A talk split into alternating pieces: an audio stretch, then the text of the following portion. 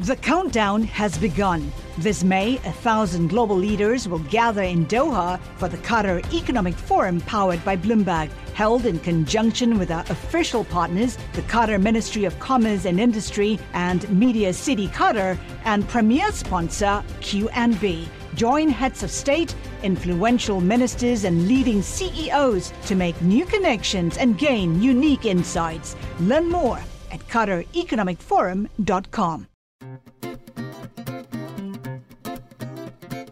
Hi, and welcome back to Out of Office. I'm your host, Malika Kapoor. This week, my guest is someone who believes in the healing power of the outdoors. Shawn Gorman is the chairman of the company LL Bean He's also the great grandson of its founder, LL Bean, the man behind this iconic brand that is now over 100 years old. I spoke to Shawn about carrying forward his great grandfather's legacy, working in the family business, about lessons from the pandemic, and being a steward of the environment. Here's our conversation.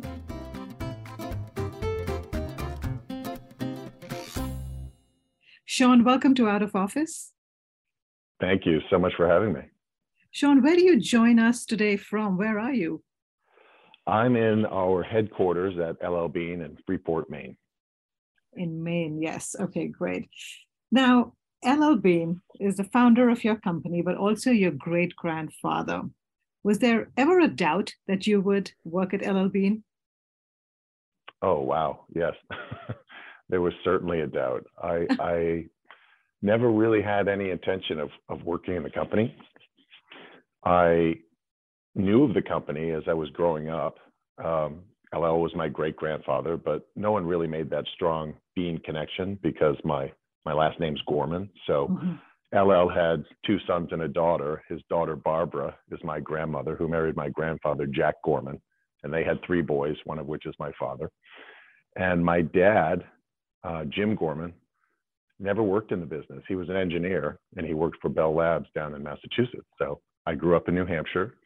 Uh, my last name was Gorman, and we didn't have a lot of connection to the Bean Company. My dad served on the board, but uh, there wasn't that that really strong connection, and uh, there wasn't any push from my dad to join the company. He wanted me to be my own person and do what I wanted to do. When you joined the company, you joined at an entry level position, isn't that right? yeah, I was I was at a very entry level position when I joined the company. Um, I'll tell you a little bit about how I joined the company. So Please.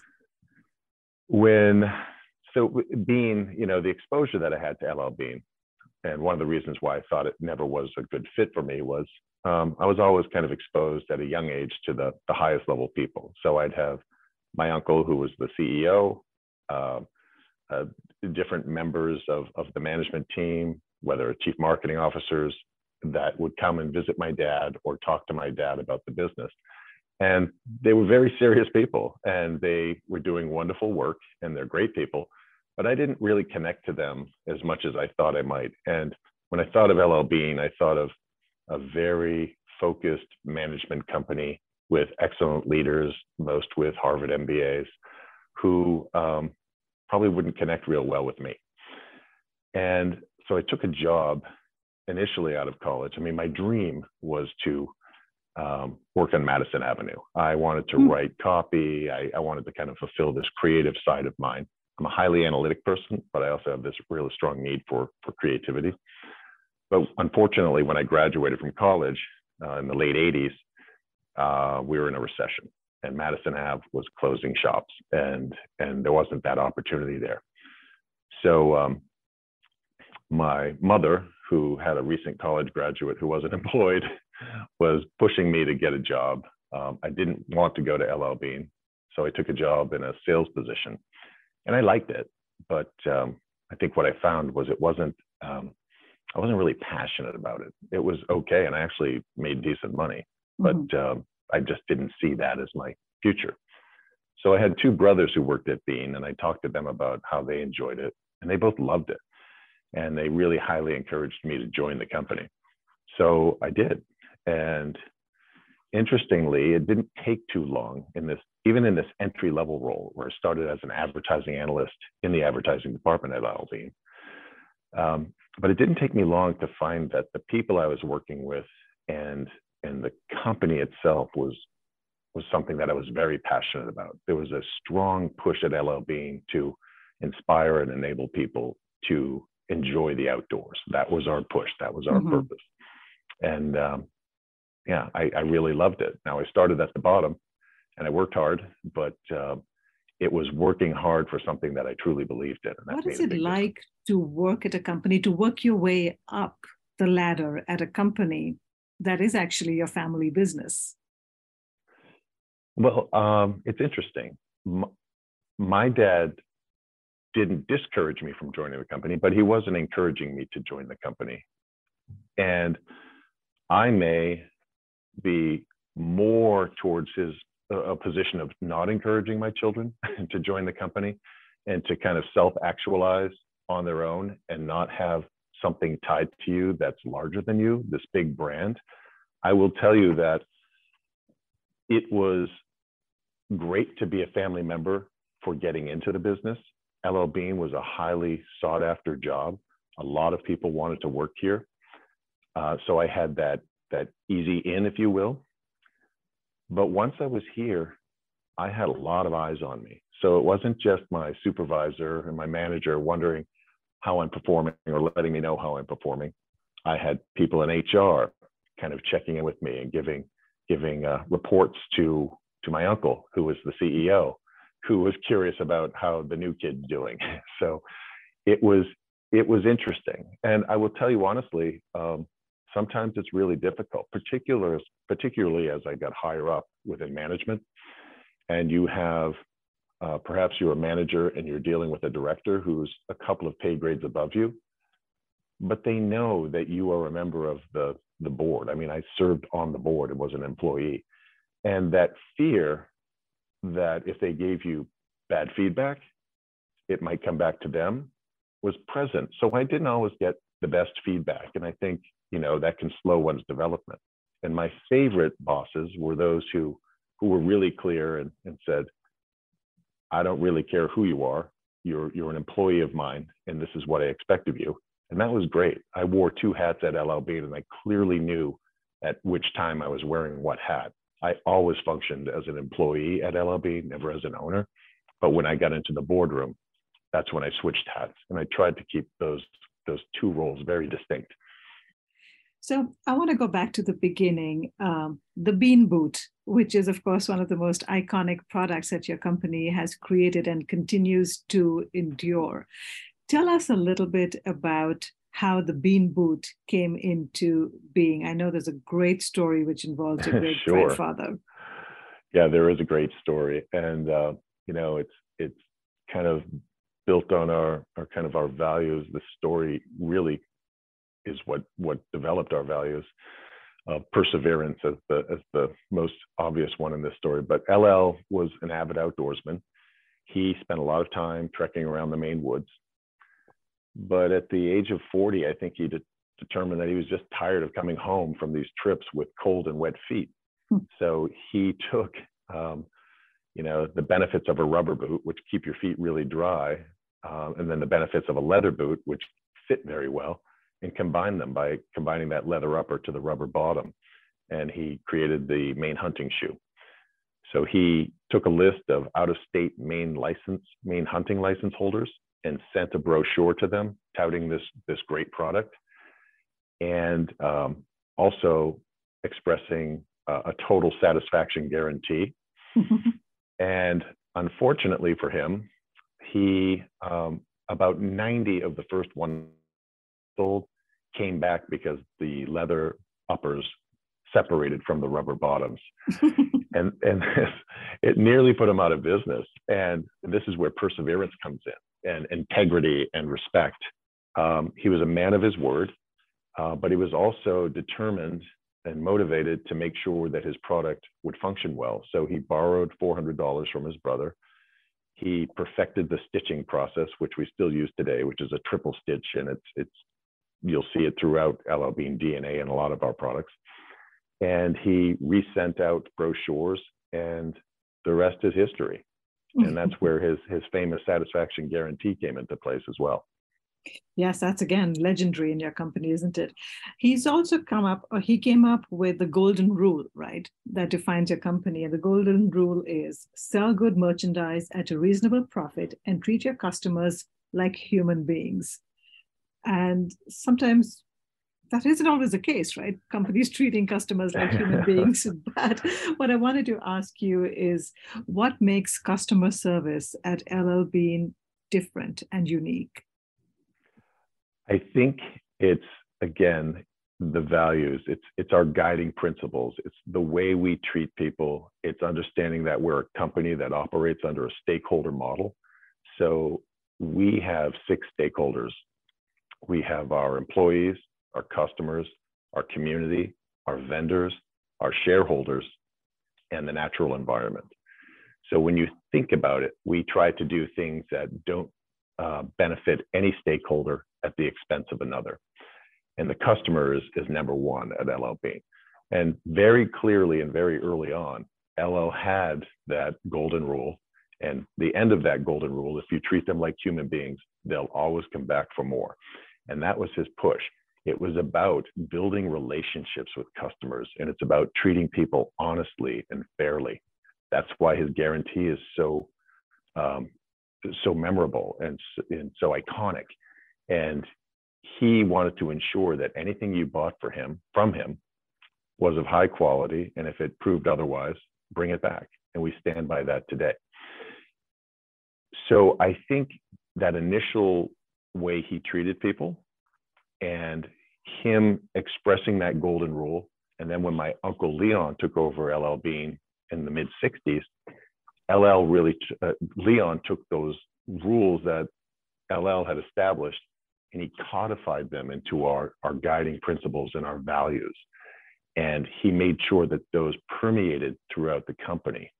And my role as a steward of this company mm-hmm. is to ensure that those same guiding principles, the way we do business, is carried on today and make sure that we shepherd that for future generations and they understand it. So we have a very clear guidebook, if you will, of how to treat customers, and it extends throughout the organization. It is really hard to go to LL Bean and find any employee who doesn't embrace our values and our guiding principles. And one of the values you had, or one of the things that was unique about your company, is this ability to tell your customers if something goes wrong or you don't like it, bring it back. And this was available to them for a lifetime, right? They could bring it back anytime, but you changed it to one year recently.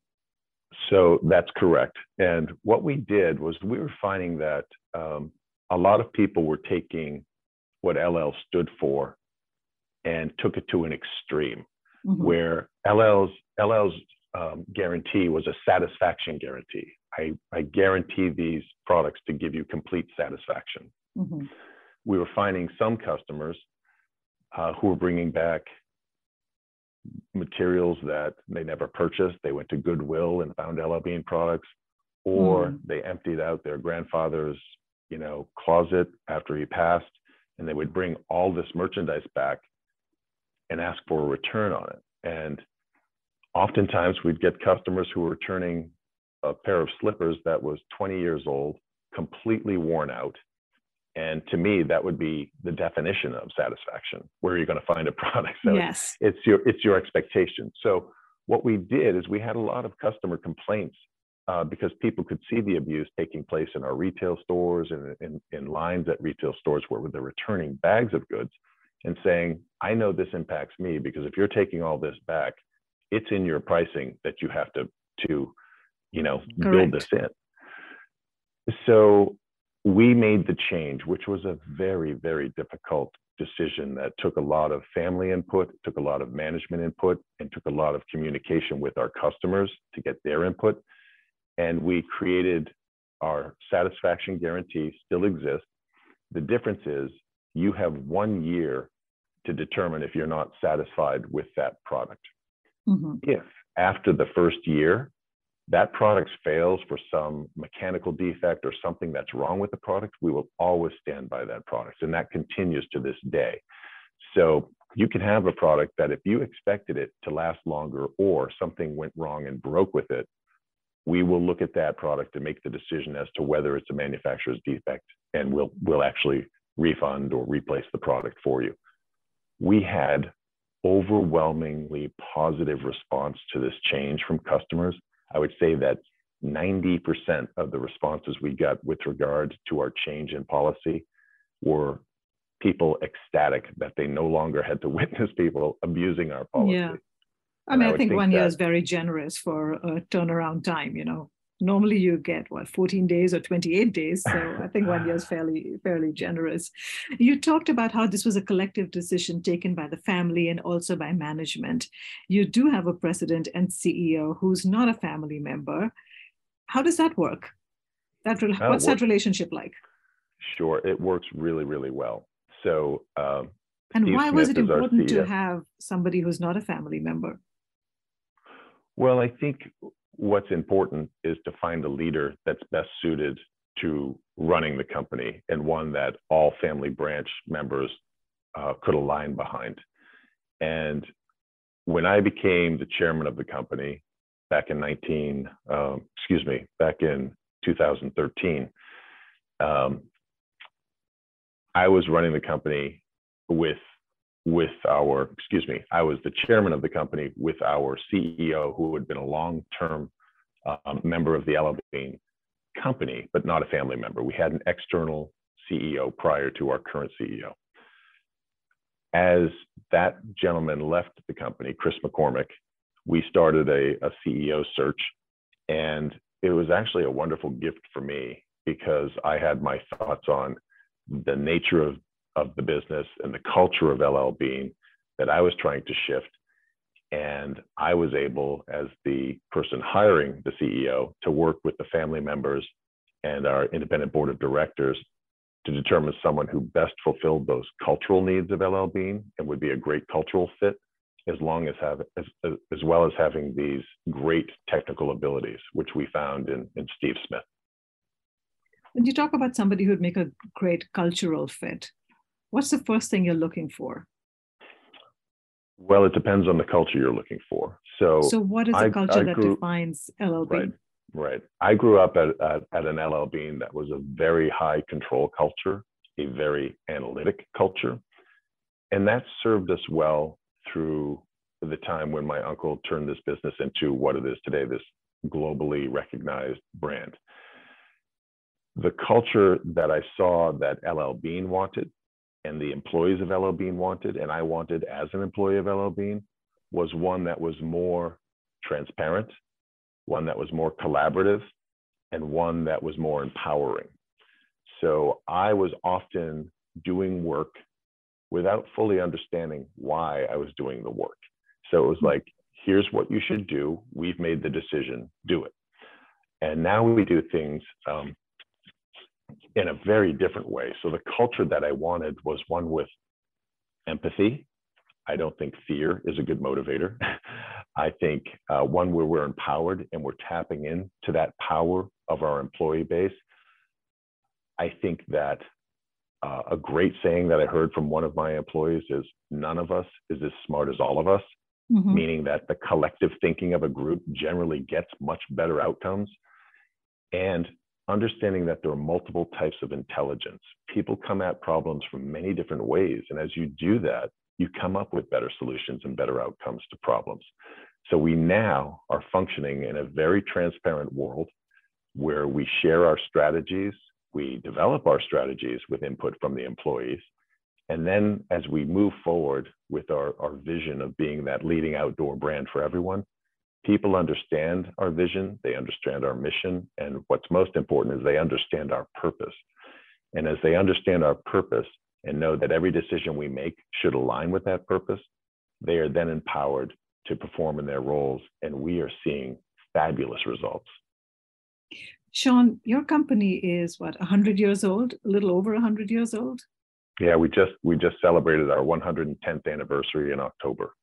110 years old and the brand is as strong as ever. How do you stay relevant?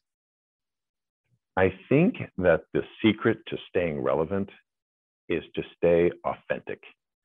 So, as you think about LL Bean, uh, as a brand, we are, again, we have our purpose, which is to enable and inspire people to discover the restorative power of being outside. We want to get people outside because we think it makes for a better lifestyle. LL talked about how time outdoors added quantity and quality to his life. He's got a great quote that said, Hunting and fishing was the big lure that took me to the great outdoors and away from the mean and petty things in life. I think that's a wonderful quote. My uncle Leon talked about the physical and spiritual benefits of spending time outside. So that purpose is alive and well, and everything we do is fulfilling for that purpose from the services we provide to the way we treat people, the way we give to charitable to ensure that we have accessibility for everyone to participate in the outside, and in the products that we sell. And we stay true to that. So that authenticity is there. And I think if we started moving down paths where we were chasing fashion or chasing trends or doing something that was out of character with who we are, customers wouldn't accept that. Fortunately, we haven't done that. And I think that's the piece of staying relevant. It's staying authentic and knowing that you might be really hot one day and you might not be so hot the next day. Mm-hmm. But if you stay consistent and you stay true to yourselves, your customer will know what to expect from you. From Silicon Valley to Wall Street, the promise and perils of artificial intelligence are playing out on the world stage. But what will the next phase of AI adoption look like? Which companies, from big tech to startups, will dominate? And where do the risks and unintended consequences lie? I'm Emily Chang. Join me at Bloomberg Tech in San Francisco, May 9th, to answer many of the industry's burning questions, alongside Snap's Evan Spiegel, Xbox President Sarah Bond, OpenAI's Brad Lightcap, top researcher Dr. Fei Fei Li of Stanford, and many more. More details and just a few tickets left at bloomberg.com slash techsf. I want to take you back. I think it was in 2018 when you spoke, when you gave the commencement address at your alma mater, the University of New Hampshire. And you spoke to the graduating class. And after a very funny first story about how you overslept at your own graduation and barely made it, you talked about life lessons, right? And you talked about um, these three small but powerful words. And you said they've really helped you live an adventurous and fulfilling life. And these words are outdoors, which I understand, values that you've spoken about, and balance. What do you mean by balance? And why did you pick that word? Sure. Um, it's interesting. And I discovered this um, while I was at LLB. So balance is is when I refer to balance, I mean balance in one's life, making sure you're balancing your work life with your family life and your personal self, and ensuring that you're treating um, all of these equitably. And I will tell you that I got out of balance um, at LL Bean out of the gate. I had a real strong desire to achieve. I was highly focused on my job, and I spent a lot of time and energy focused on uh, achieving more and graduating to different levels of, of responsibility within the company. What can happen there is a couple of things. You can lose the focus on family. And it's not like I wasn't focused on family, I have a wonderful family. Um, but there were things that I may have missed or things that um, I might have regretted not doing with my children more because I was putting my career first. And ultimately, I think that was for them so that I could achieve things and provide for them things that I wanted them to have, whether it was trips or gifts or whatever. But in reality, they probably just wanted time with their dad. Mm-hmm. and and I think um, after my children were born, um, there were probably some spots where that wasn't wasn't happening as much as it should, and that led to some personal imbalance of why am I not as satisfied in life as I as I probably should be, and why am I not as happy as I should be? And um, interestingly enough, um, it was probably uh, a family vacation that helped me figure that out. And it was a family vacation outdoors to a national park where we were um, just struck by this beauty of this wonderful place. The connections that I was making with my children were really powerful. And um, the, the most beautiful thing was we were all off of our devices. We were just present and enjoying each other in these moments. And that's where the outdoors comes in because the outdoors is where I, I find my balance. If I find myself in this hyper competitive, hyper stressed world starting to race, mm-hmm. I like to go outside and actually see nature going about its business and understanding that there is a natural order and a natural pace to things that's very calming and very satisfying. And when I can spend time outdoors with my friends and family, what better way to make connections it's healing. Balance. Yeah, it, it, is, it is. It is it's, healing. It's, it's How restorative. Old yes, absolutely. How old are your children? I have a son who's 25 years old, and I have twin daughters who are 22. And are any of them going to join the family business? That is to be determined. Right now, I have two daughters who they just graduated from Loyola Marymount in mm-hmm. um, Los Angeles, and mm-hmm. they are currently living in Los Angeles pursuing writing careers. Oddly enough, all of my children are English majors, just like their dad. Really? uh, yeah. So, um, but they are again wildly um, intelligent and creative and and really good human beings, all of them. The girls are are currently writing for a couple of publications out there, which is great. But they're both pursuing um, uh, careers in acting. They they went to a, a film school with with that uh, that hope. They have landed, as I'm proud to say, a couple of different parts, and that has been fun to watch.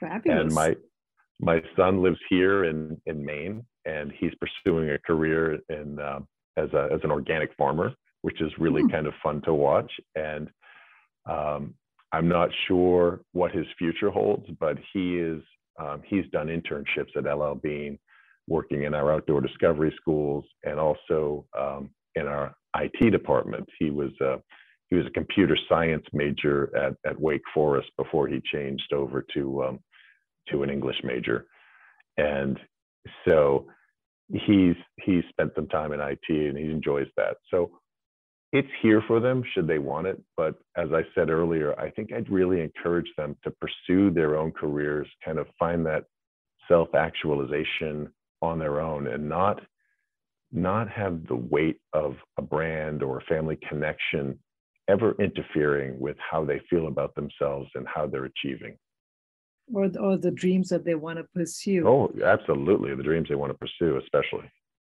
You talked about creativity early on in this podcast and i put a star next to that word.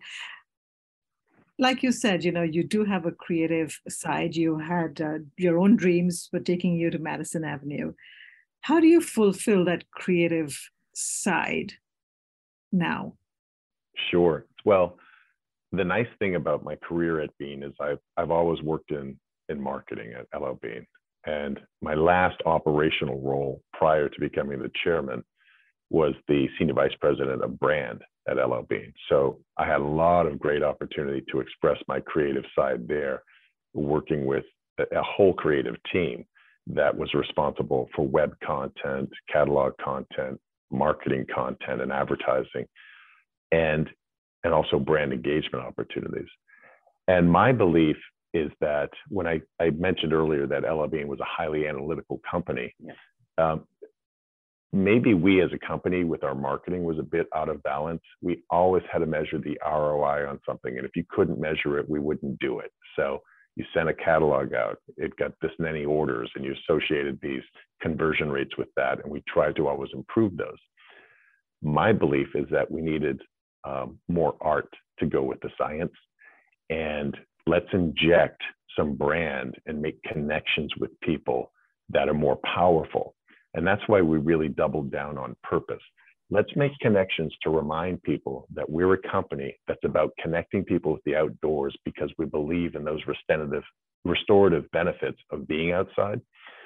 And as we've done that through um, social media marketing, our, our relationships with, with other organizations, um, whether it's, you know, partnerships we've done with, with research institutes like Dr. Paul Piff at, at UC Irvine, who did this great study on the benefits of spending time outdoors and how it impacts our connections with people and our and our feeling of wellness bringing those stories to life and bringing the the true meaning of LL Bean out there and connecting with people um, is a great way to express creativity and and express this brand in a, in a beautiful way that's not so analytic and i think we've done a, a great job with that so i continue to focus on purpose here at LL Bean and that's my big goal. And I love talking about it. And I think there are great ways that when I go and I talk to our creative department about purpose, they fully understand what we want to do. And when we talk about being more accessible and, and being the outdoor brand for everyone, you'll now see that in our catalog representation. You'll see it in how we're marketing. You'll see it in how we're um, giving like adaptive outdoors, which help differently abled people experience time outside. They're all hmm. wonderful things, but it's a great way to share creativity. You're passionate about the outdoors. How is your business adapting to a planet that's heating up? It's really interesting. Um, our philosophy at LL Bean is about getting people outside to enjoy the outdoors, right? And to discover that restorative power of being outside.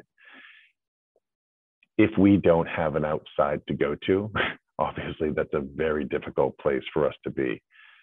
Our thoughts with regard to the environment are we think that the more people we can connect to the outdoors, we are creating better stewards of the outdoors. So again, this this idea of getting people outside to for their own personal wellness benefits is also super beneficial to that other stakeholder of ours, which is the natural environment, because these people then in turn become better better stewards of the environment. And that's our big push. What about it from a business point of view? What are you doing to make supply chains more sustainable, for example? And I mean, the truth is that whenever you're thinking about clothes or shoes, apparel, you know, it is a polluting industry. So, what are you doing to make sure that the company is doing its bit to fight climate change to become more sustainable? Yeah, absolutely. I mean, that is a, a big push. So, we've been focused on this for years, and and it's um, we uh, we don't talk about it as loudly as, as some of our competitors might talk about it because we don't think it's a we don't think it's a marketing campaign. We just think it's the right thing to do. It's it's aligned with our values. But the outdoors, as one of our uh, one of our stakeholders, is critical. And we've always been working with vendors and our partners to find better ways of manufacturing goods using more recycled goods, using sustainable down, using you know recycled nylon in products, looking at ways that we can lessen the impact of manufacturing on the environment. And we've made great strides. In addition to what we've done on the product side, working with our vendors, internally, we have moved to uh, a world where we're down to about 95% uh, of, of our waste products um, are not impacting the environment. We are we are getting to this really low uh, carbon footprint, if you will. And we, if you look at 80% of our power usage at LL Bean, we are getting that from sustainable sources. So mm-hmm. we have moved to um, a collective uh, with a solar company within the state of Maine, and that's driving about 80% of our electrical demand needs. We also have a chief a sustainability officer at LL Bean, which is really critical, who oversees this.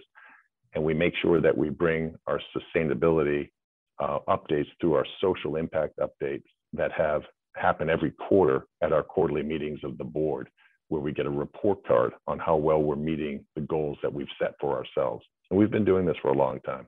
I know that I've never spent as much time outdoors as I did during the pandemic. And I think that's true for a lot of people around the world, right? It gave us the opportunity to reconnect uh, with nature. What did the pandemic do for your business?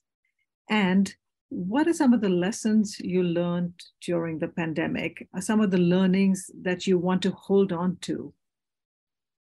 Sure. That's a great question. Um, the pandemic for everyone was just a, a game changer. So, if you asked me in March of 2020 what I was thinking, I was probably thinking of, I wonder what my next career is going to be because, you know, I, I really wondered how people were going to make it through uh, as we're shutting down retail and how things would have, you know, how this pandemic would affect the world.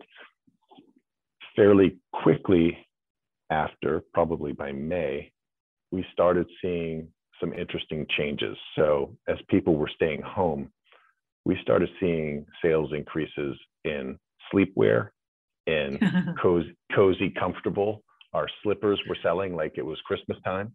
and it was just because more people were home and they could do their work um, in their own environment and didn't need to, to dress up post May, when people started realizing that, hey, the best place to be is outside, we started to see our outdoor goods and gear and more active apparel and clothing start to sell. And it was amazing. I mean, the, the numbers were significant. So this fear we had of, of, of losing sales was, was unwarranted. And all of a sudden, we started seeing that we were well positioned to fulfill the needs of many of our customers who were rediscovering the outdoors Mm-hmm. And it was a beautiful thing. And that's carried through. So if you look at some of the Outdoor Industry Association numbers, camping was up 30%, fishing was up almost, you know, also double digits. And all these outdoor activities, people were re engaging and rediscovering the outdoors. And it was wonderful. And that was people just walking around their neighborhoods. I mean, I don't know about you, but I, I started seeing kids in my neighborhood ride bikes again. And I hadn't seen anyone ride bicycles in years. Yeah. So it was this really wonderful impact. So there's this beautiful impact of the pandemic where people rediscovered um, the power of the outside. And I actually think that probably helped a lot of people deal with some of the anxiety that the pandemic created. This time outside helped them find balance. And I think that's why we push to look at the restorative power of being outside. And as we move into a post pandemic world, I would say that I, am not sure it's a lesson learned, but it's a lesson that I want to keep going is that we all as as humans probably learned that we always intuitively knew that time outside was good for us. But as things return to normal or to, to kind of a, a new normal, as people start moving back to the office, as people start picking up the pace in their life, I hope people remember that you need to find that balance. And if they don't remember, uh, it's our job at LL Bean as a company that's all about helping people to find that restorative power of being outside to remind them of it. So you will see lots of lots of marketing material, lots of social media kind of touting the benefits of time outdoors because I want to make sure that people are spending time outside because it is the right thing and it's good for us. And again, makes us better stewards of the environment. Shawn, this podcast is called Out of Office. I think I know the answer to this question, but I'm going to ask it anyways. What's your favorite thing to do when you're not in the office? Wow. I have a lot of really interesting outdoor pursuits, which I'm, I'm sure you can imagine, and it changes seasonally. But I will say that whatever I'm doing outside of the office, when I do it with friends and family or my dog, those are always the best things to do. And whether it's mountain biking or boating or skiing, um, doing it with friends and family makes it so much better and helps build these really beautiful connections. Shawn, thank you so much for joining me on Out of Office. Thank you so much for having me.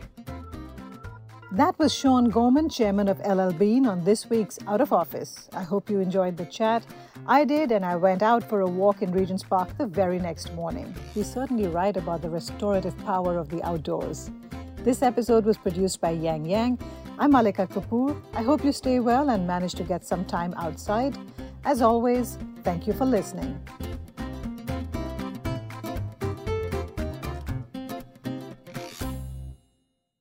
Join Bloomberg in San Francisco or virtually on May 7th for the Future Investor Data Powered Transformations. This 2024 event series will examine how data is not only playing a pivotal role in investment decisions, but serves as a driving force behind the construction of innovative, investable enterprises. This series is proudly sponsored by Invesco QQQ. Register at bloomberglive.com slash futureinvestor slash radio.